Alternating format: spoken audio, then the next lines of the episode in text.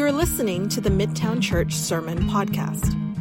Midtown Church is a family compelled by God's love to practice the way of Jesus together in Austin. Our big prayer is this in Austin as it is in heaven. Learn more at midtownaustin.org.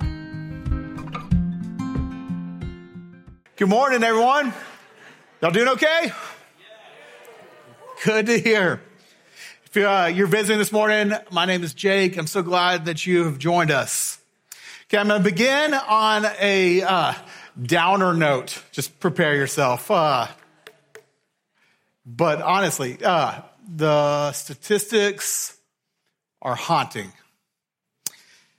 Around 2 billion people in the world today live in poverty. And about 10% of the global population, which is about 700 million people live in extreme poverty or on less than uh, $2 a day. It's estimated that 22,000 children die daily as a result of poverty.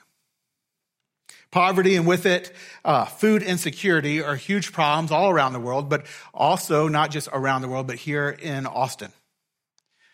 According to the city of Austin, just last year, about 15% of Austinites are uh, food insecure, meaning that they do not know where their next nutritious meal is coming from. 200,000 people in our city. Last November, uh, KVUE News interviewed Lisa Barden, the executive director of Keep Austin Fed. And in their interview, Barden said, about 200,000 people in Austin are food insecure. And of those 200,000 people, about a third of them are children. I remember the day uh, when these uh, statistics became personal for me. I was uh, serving at a, the church that would eventually plant Midtown, and uh, we were doing a summer day camp uh, for for a week, a lot, and we were doing it in connection with a local school. And uh, during this day camp, we would provide breakfast and, and lunch for the kids. And I, uh, the camp was just packed. And I remember remarking to one of the school counselors just how encouraged I was by the incredible turnout that we were having. And she said, You know, uh, when school is out, most, most of these kids only have one meal a day, and it's not very nutritious. And then she said, Oh, I would love to tell you that they're here for your camp but the reality is they're here for your food. We live in a world today and in a city today, friends, when, when many people are hungry and they don't know where their next nutritious meal is coming from. And yet, we also live in a city where hundreds of thousands of people have much more food than they will eat. You know, pantries stuffed with snacks, fridges full of food that will eventually go bad before they eat it. You know, does that ever happen to you? It happens to me. Um, it's uh, estimated that 30% of the food in America is thrown out. The average family of four in the U.S. spends around $1,500 a year on food that they will throw away. Here in Texas, uh, according to research done in 2022, uh, Texas had about 5.7 million tons of food waste. And more than half of that was from residential households. We live uh, with this incredible disparity.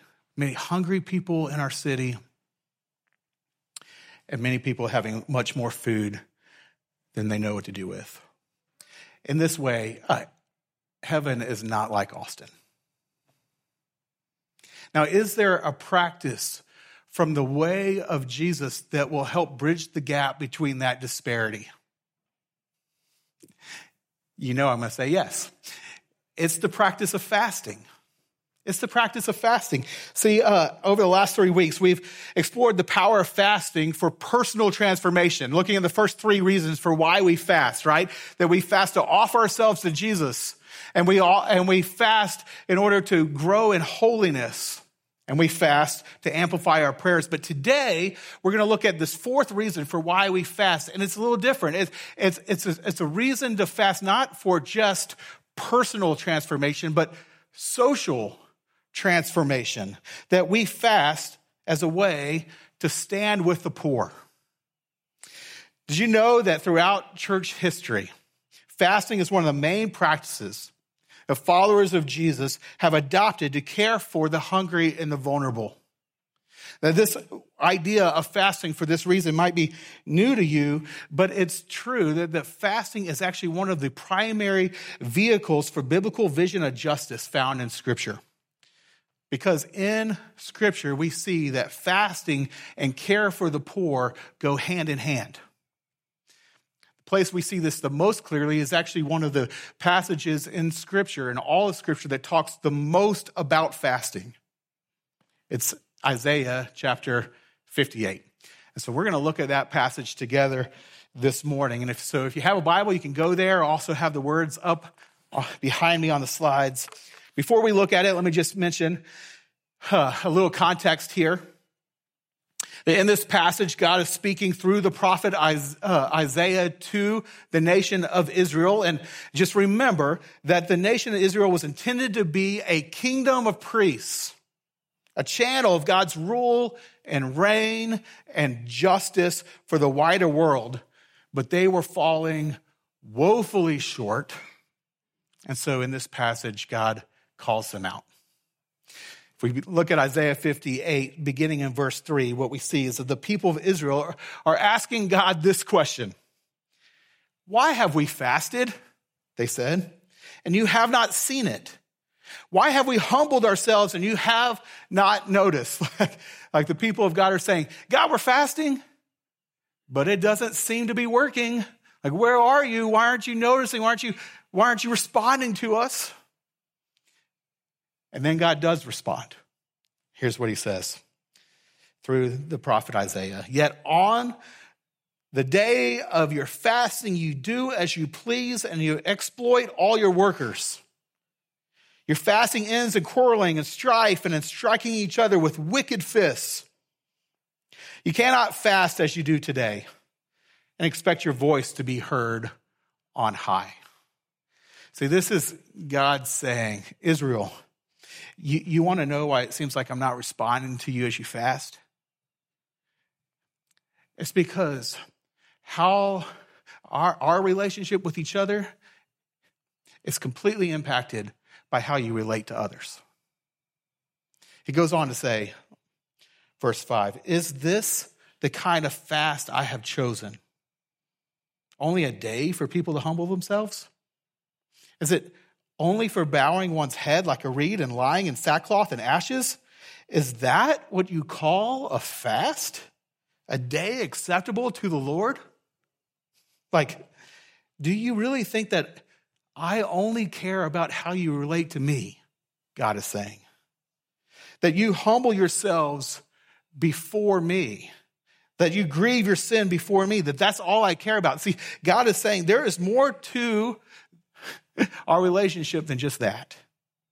More to fasting than just offering ourselves to Jesus or growing in holiness or amplifying our prayers. Keep reading, verse 6. Is not this the kind of fasting I have chosen? To loose the chains of injustice and untie the cords of the yoke to set the oppressed free and to break every yoke? Is it not to share your food with the hungry and to provide the poor wanderer with shelter? That when you see the naked, to clothe them and not to turn away from your own flesh and blood. Okay, just let me point out just a few things that are the focus of this type of fast. It's to, directly from this passage, to fight injustice, to loose the chains of injustice, to free people from oppression, as it says, to set the oppressed free and to break every yoke, to share your food with the hungry, direct quote, to provide shelter for the poor wanderer, the refugee, the immigrant, to clothe the naked, and to care for people in need. Okay. Now, why do you think that God calls the people of Israel to fast with this type of focus? Well, I, I kind of said it earlier. It, it's because our fellowship with God is directly impacted by our relationship with others. Our fellowship with God is directly impacted by our fellowship with others. This is why Jesus, uh, in the Sermon on the Mount, Matthew 5, he says, If you are offering your gift at the altar, like you're, you're doing something to make things right between you and God, right? He says, no, and you remember that your brother or sister has something against you, leave your gift there in front of the altar. First, go and be reconciled to them. Then come and offer your gift. Like if you want things right here, make things right here. That's the priority. First, go and fix this, then come before me. Apostle John, it's like he stretches, stretches this point, like he, he emphasizes it in 1 John chapter 4. He says this Whoever claims to love God yet hates a brother or sister is a liar. For whoever does not love their brother and sister whom they have seen cannot love God whom they have not seen. And he has given us this command anyone who loves God must also love their brother and sister. So, would say that's a big reason why God would cause people to fast in this way, to fast in a way that fights injustice and that feeds the hungry and cares for the vulnerable. It's because our fellowship, our intimacy with God is directly impacted by how we treat others. And friends, that applies to how we treat all people, okay? But just to push this a little further, this is particularly true for how we treat the vulnerable. In Psalm 146, verses 6 through 9, it says, God is the maker of heaven and earth, the sea and everything in them. He remains faithful forever. He upholds the, the cause of the oppressed, and he gives food to the hungry. The Lord says, prisoners free. The Lord gives sight to the blind. The Lord lifts up those who are bowed down. The Lord loves the righteous. The Lord watches over the foreigner and sustains the fatherless and the widow, but he frustrates the ways of the wicked. In Deuteronomy 10, 17 through 18 says, For the Lord your God is God of gods and Lord of lords, the mighty and the awesome God who is not partial and takes no bribe. He executes justice for the fatherless and the widow, and he loves the sojourner, giving him food and clothing. And Zechariah chapter 7, verse 8, 9 through 10 says, This is what the Lord Almighty said Administer true justice, show mercy and compassion to one another. Do not oppress the widow or the fatherless, the foreigner or the poor. See, the, the reason why our fellowship with God is particularly impacted by how we treat the vulnerable is because God is uniquely, God uniquely identifies not with people in power, but with people without power in ancient agrarian societies, these four groups show up again and again in Scripture the, the widow, the fatherless, the foreigner, and the poor. They had no social power and were often on the brink of starvation, especially if there was a famine or an invasion or sickness. Today, we could add to these four groups the refugee, the unhoused, many single parents, and many elderly. And what is striking to me and so beautiful is how often God is introduced as the defender of these vulnerable groups. Like how you want to be introduced says something about you, right? Every once in a while, I'll speak at a retreat or speak at a different church, and they'll ask me, How do, how do you want to be introduced? And I say, Well, just tell them that I'm the pastor of Midtown Church, and I'm the husband of Krista and the father of Camp Enoch and Della. And I like that as a quick summary because that kind of captures the main thing that I do and the main relationships I am in. Well, with that in mind, how wild is it that God is introduced in scripture like this Psalm 68. His name is the Lord, a father to the fatherless, a defender of widows, is God in his holy dwelling. Friends, if God's character includes a zeal for justice that leads him to have this, the tenderest of love, and to uniquely identify with the socially weak, then what should God's people be like? We must be a people who are likewise passionately concerned for the weak and the vulnerable. Friends, that is why in Isaiah 58, God calls Israel this type of fasting. Again, let me just read it for you. He says, Is not this kind of fasting Now, it's not this the kind of fasting I've chosen. To loose the chains of injustice and untie the cords of the yoke, to set the oppressed free and to break every yoke. Is it not to share your food with the hungry and to provide the poor wanderer with shelter, that when you see the naked, to clothe them and not to turn away from your own flesh and blood? In Proverbs chapter 14, verse 31, it says, Whoever oppresses the poor shows contempt for their maker. But whoever is kind to the needy honors God.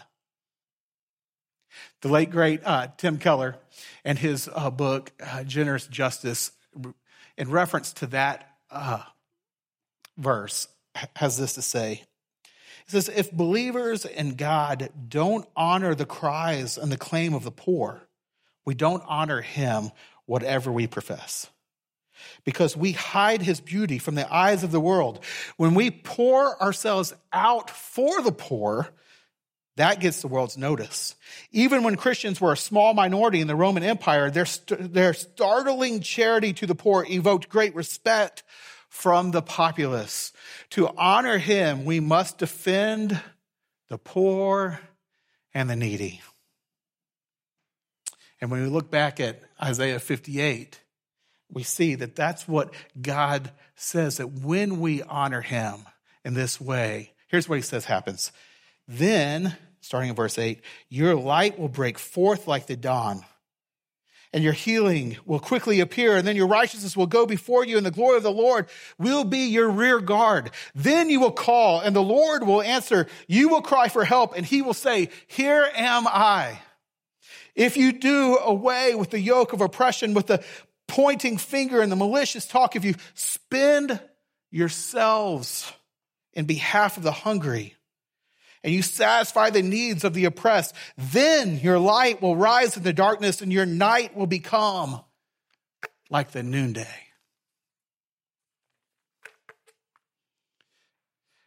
One of the main ways followers of Jesus throughout the history of the church one of the main ways they have sought to apply Isaiah 58 is by linking the practice of fasting with what early Christians called almsgiving.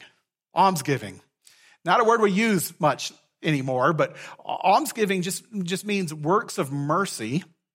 And it's specifically this, this combination of generosity and service and justice generosity, service, and justice. And for over a millennia, followers of Jesus t- tied almsgiving to fasting, just like we naturally tie a prayer to fasting now.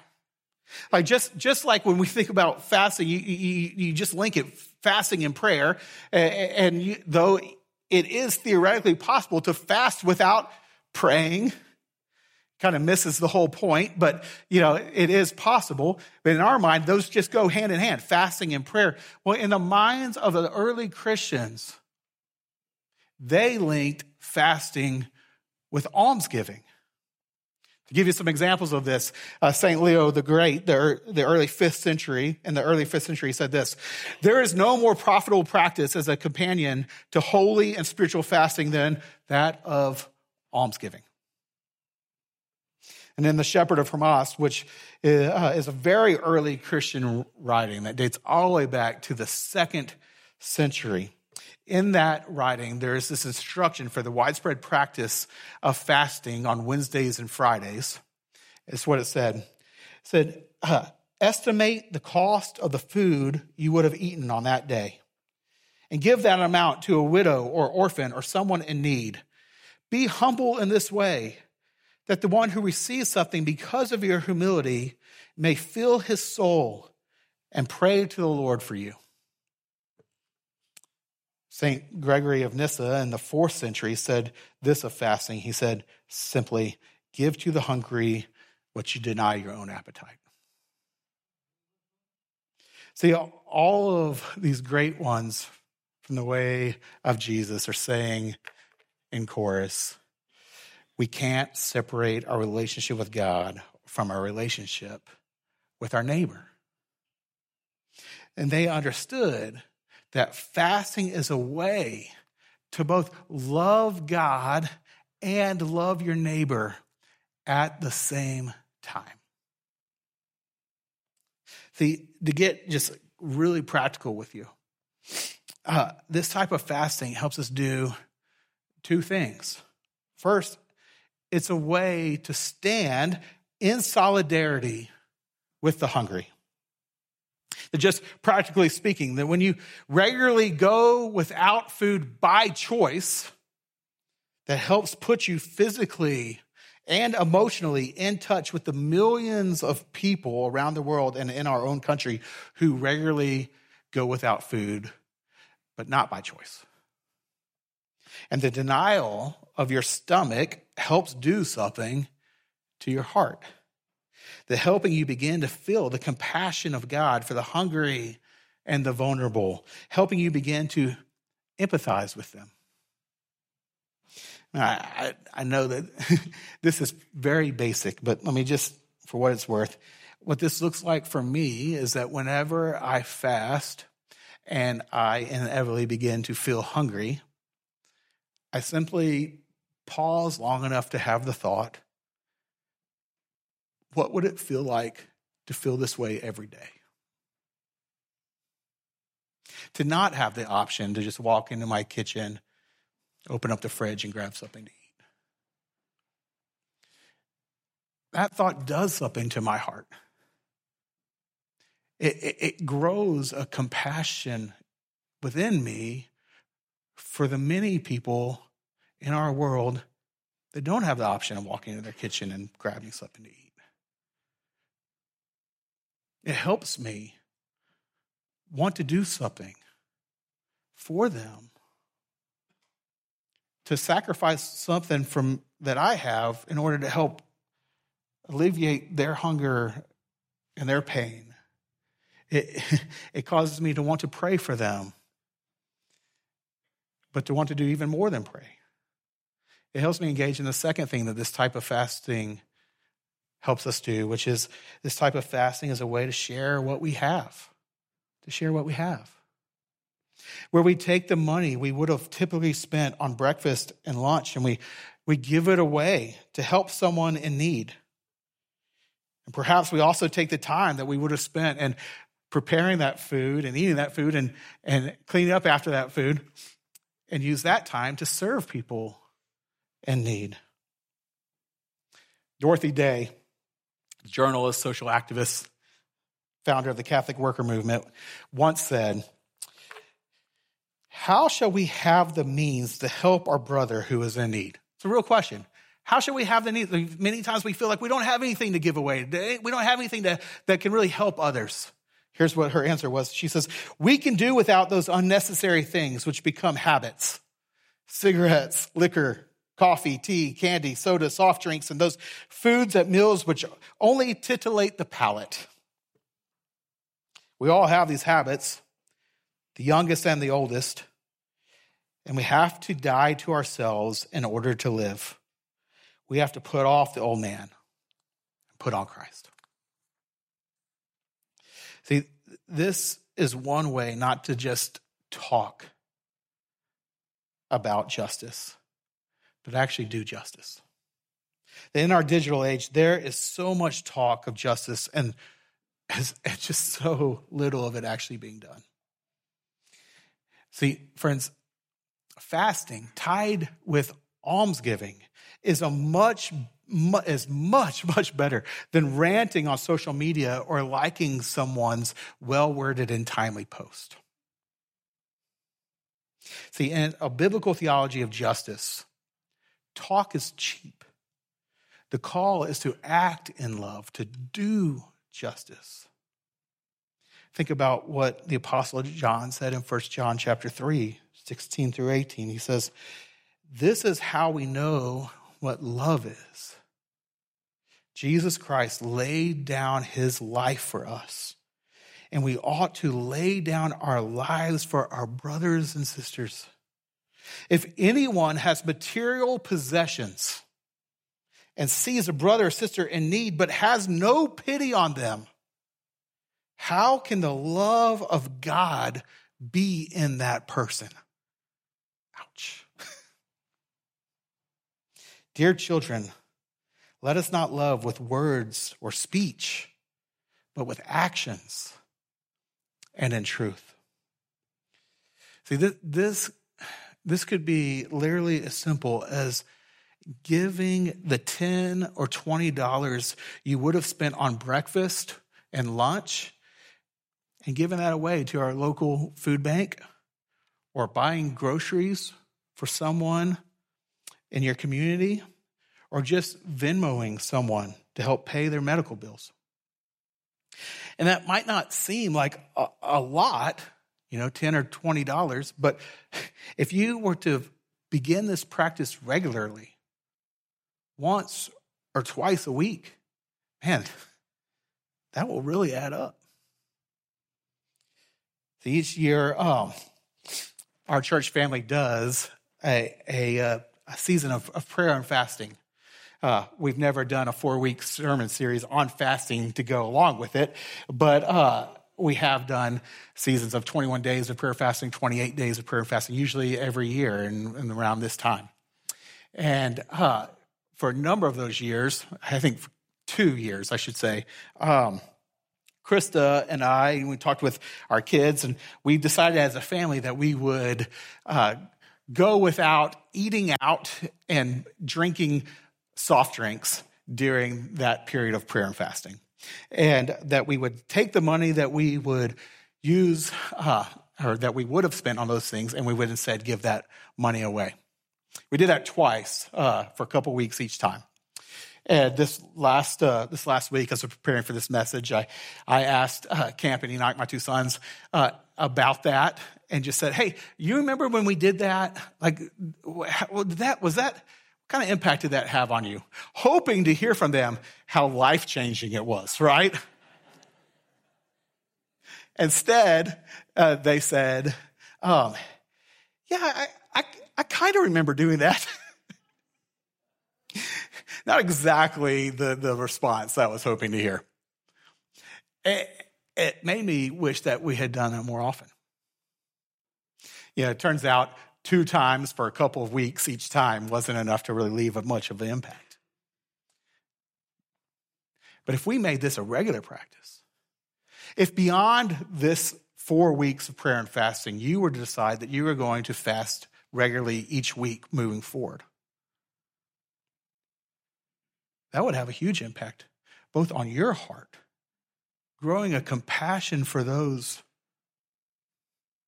that are vulnerable and hungry, and it would have an impact on them, on people who are hungry as you give food away to care for and reflect God's heart for the vulnerable. It would impact you and it, it would impact them. And friends, if if our whole church were to do that, if we as a family practicing the way of Jesus together and our city regularly practiced and tied our practice of fasting with almsgiving, Austin would become more like heaven.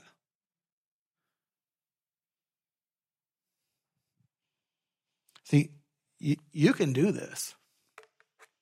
It's an invitation. You don't have to. But it's a very practical and helpful way. Fasting is a very practical and helpful way to offer yourselves to Jesus, a living sacrifice, to grow in holiness, denying your flesh, feeding your spirit, to amplify your prayers, helping you more clearly listen to God's voice and communicate well with God. And it's a helpful practice to help you stand with the poor. I want to encourage you to truly consider not just fasting this next week to end our time of this practice and the sermon series that goes along with it, but to really consider what would it look like to practice this moving forward. To make this a regular part of your life. See, I think one of the enemy's cleverest questions is what can one person do in the face of all the evil and injustice in the world? As if one person doing something is a waste of time and money. But, friends, that is a lie. So, you can do this. You can fast a day or two a week and free up time and or money to share with those in need. And if we all do this, and that will have a profound impact on our city. So, as a way to love God and love our neighbor at the same time, and as a way to stand with the poor, I want to invite you to join us in fasting this week and really prayerfully consider fasting moving forward. But this week, specifically, the invitation is the same as it's been throughout this series. The invitation is this that you would uh, fast from breakfast and lunch, and then break your fast at sundown with dinner. But this week, as you fast, focus on standing with the poor. But to get even more specific, I want to invite you to calculate the money that you would have spent on breakfast and lunch and then give it away. In the fasting practice guide, you will see a few more recommendations along these lines. And so again, I really encourage you to pick this up and to, use this, to read it and to use, and actually be in the word through the daily devotionals this week. I feel like God will have a lot to say to us this week. So really want to encourage you to spend time on that. But, uh, one of the things that you're going to, uh, well, so one of the things you'll see in there is that challenge to actually give some money away this week and even some recommendations of places that you could do that. But it's all up to you to do that. Feel free to give away to somewhere else if you would prefer someone that you have a relationship with or, or whatever. But just want to you know, let you know there's some recommendations in there. Also, just to tie what Justin was talking about earlier, this is the reason why we're doing the Serve Austin Ministry Fair next Sunday. We want to help expose you to more opportunities, to uh, ways to serve our city, the vulnerable in our city, to serve uh, the, the kids in foster care, to serve single moms, to serve refugees. So we'll have a number of uh, organizations here. Where, like I said, we're going to, or like Justin said, we're going to end the service a little early, so we're not taking up extra of your time, and we are going to provide you lunch. So come on, it's going to be great next Sunday. I know it's the first weekend of spring break, and so some of y'all will be traveling. Consider changing your travel plans to no. if you're going to miss it, we'll help you get connected to them another time. But that's going to be a neat thing that happens next Sunday. Again, we, we just want to help each other as a church family partner with God and reflect his heart for the vulnerable in our community. This is what he's like.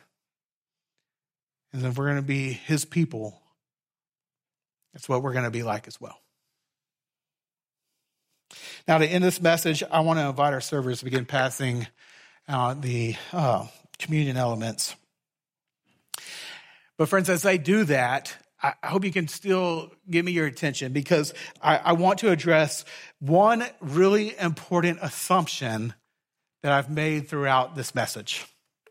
The important assumption being that you and I want to stand with the poor and to share with those in need. I think that that's a pretty fair assumption because I know y'all. I know that this is something that you have a heart for, and most of us are all for this thing. But I also know myself, and I assume that this is true for y'all as well, is that when the rubber meets the road, and serving others requires sacrifice. It begins to get costly. It requires extra time or intentionality, even mental headspace to actually think about how much would I have spent on breakfast and lunch? Like even little things like that, it just often the motivation seems to run out. My intentions are good, but my intentions are not good enough to actually cause me to do something, to serve others. If that's true of you, then I want you to hear this. See, fasting is a great practice that God can use to help form his heart in us and lead us to serve others. But honestly, if we're really going to reflect God's heart and partner with him in caring for the poor, we're going to need more than a practice. We need a person. We need Jesus. We need to realize that apart from Jesus, we're all spiritually poor and that we're unable to redeem ourselves. We're morally bankrupt and, and, and in debt before God. That we need to see how Jesus graciously and lovingly sacrificed for us when we were poor and vulnerable and unable to help ourselves. I think about what the apostle Paul says in 2 Corinthians chapter 8 verse 9 when he puts the gospel in this way. He says, "For you know the grace of our Lord Jesus Christ, that though he was rich, yet for your sake he became poor, so that you through his poverty might become rich." See, in the grace of Jesus, though he was rich, he became poor for our sake, that he became poor, leaving the riches of heaven and being born in a, born in a feeding trough,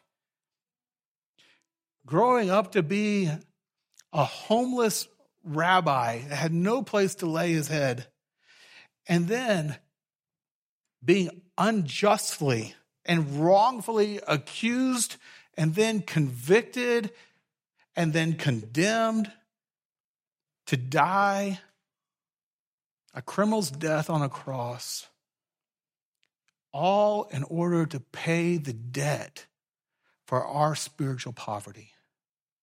Says, friends, he did all of that so that through his poverty, you and I might become rich that we might in him receive every spiritual blessing in the heavenly realms, as Ephesians 1, verse 3 says.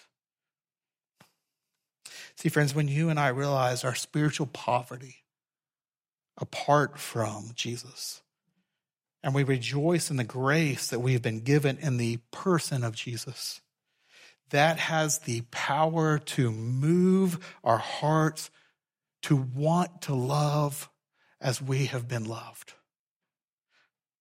To be willing to sacrifice comfort and food and time and energy to care for the poor and vulnerable, for we are, we were the poor and vulnerable apart from Christ. And look at how he loved us. Look at it. Let him compel our hearts to go and do likewise, to love and serve the poor and vulnerable now with him in light of how he has loved and served us. Thank you for listening to the Midtown Church Sermon Podcast. We invite you to practice the way of Jesus in Austin with us because as we become more like Jesus, Austin will become more like heaven.